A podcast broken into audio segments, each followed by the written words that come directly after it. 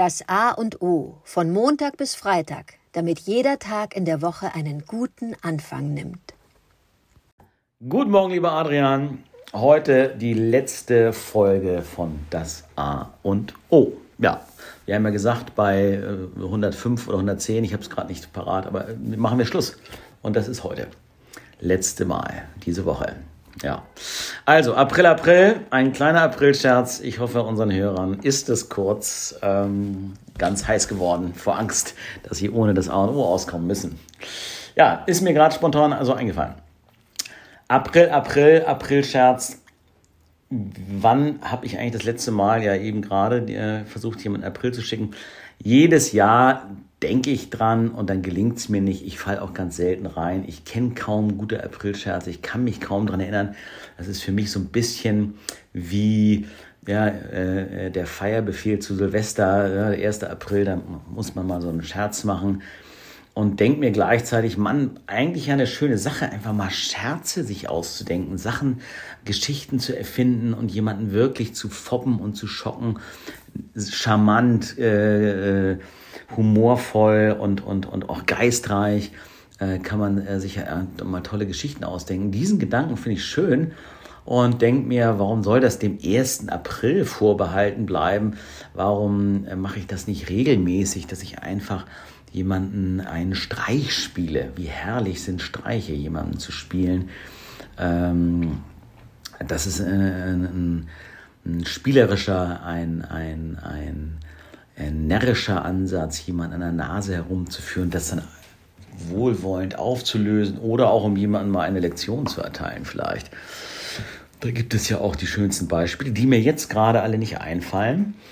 Ähm, ja, aber Adrian, würde mich freuen, was du über den 1. April denkst die, äh, und die Tradition äh, des in den April Schickens. Und ja, ähm, freue mich drauf. Dankeschön. Guten Morgen, Oliver. Boah, da ist ja aber jetzt gerade wirklich heiß geworden. Das A und O aufzuhören, das kam mir doch bis gar, bislang gar nicht in den Sinn. Nein, sehr schön. Ja, der 1. April. Es ist ein, ja, für mich auch so ein, wie du es schon sagtest, eher so ein Reiztag, so dieses, äh, jetzt muss man da was machen, sehe ich auch skeptisch. Und du hast schon gesagt, äh, wenn man es spielerisch und leicht angeht, könnte man das eigentlich an jedem Tag machen. Ich habe, ich glaube, der der 1. April hat so verschiedene Ursprünge. Der eine ist, ähm, es ging um äh, eine Geldgeschichte im Mittelalter. Da wollten die Münzen ändern auf den 1. April hin und dann hat das nicht geklappt und dann sind ganz viele Menschen auf ihren neuen oder alten Münzen äh, sitzen geblieben und man sagt dann, na, April, April, hat einem die Nase gezeigt. Das war so eine, eine Herleitung, die mir da in den Sinn kommt. Und die andere, die finde ich eigentlich ganz amüsant, aber ich glaube die nicht. Äh, das war wohl weiß, Heinrich der Achte, der diese vielen Frauen hatte und, hatte und viele Mätressen. Der bekam einen Brief, dass eine junge, hübsche Frau ihn um eine bestimmte Uhrzeit in einem Separé erwartet. Er stiefelt natürlich hin und als er in das Separé kommt, äh, stehen alle seine Freunde, Bekannte und seine Ehefrau, oder die damals die Maria von Medici, stehen da und lachen ihn aus und zeigen ihm die Nase. Mag ja sein. Wenn das Aprilscherze sind, so kann ich sie historisch gesehen schmunzelnd wahrnehmen. Was heutzutage passiert, finde ich dann oftmals ähm, ja gar nicht zum Schmunzeln, wenn man zwanghaft äh, einem eine Falschinformation auf die Nase bindet, um nur dann sagen zu können, April, April.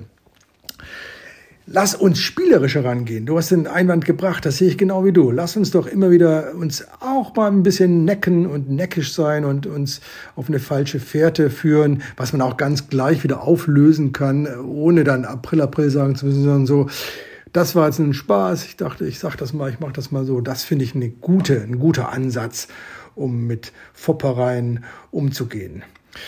Ja, der 1. April. Ich bin gespannt, was unsere Zuhörerinnen und Zuhörer daraus machen. Ich möchte es als Inspiration nehmen, ähm, spaßig, liebevoll mit meinen Mitmenschen umzugehen, ohne sie zu ärgern oder sie auf eine ganz, ganz falsche, üble Fährte zu führen. Danke für das Thema.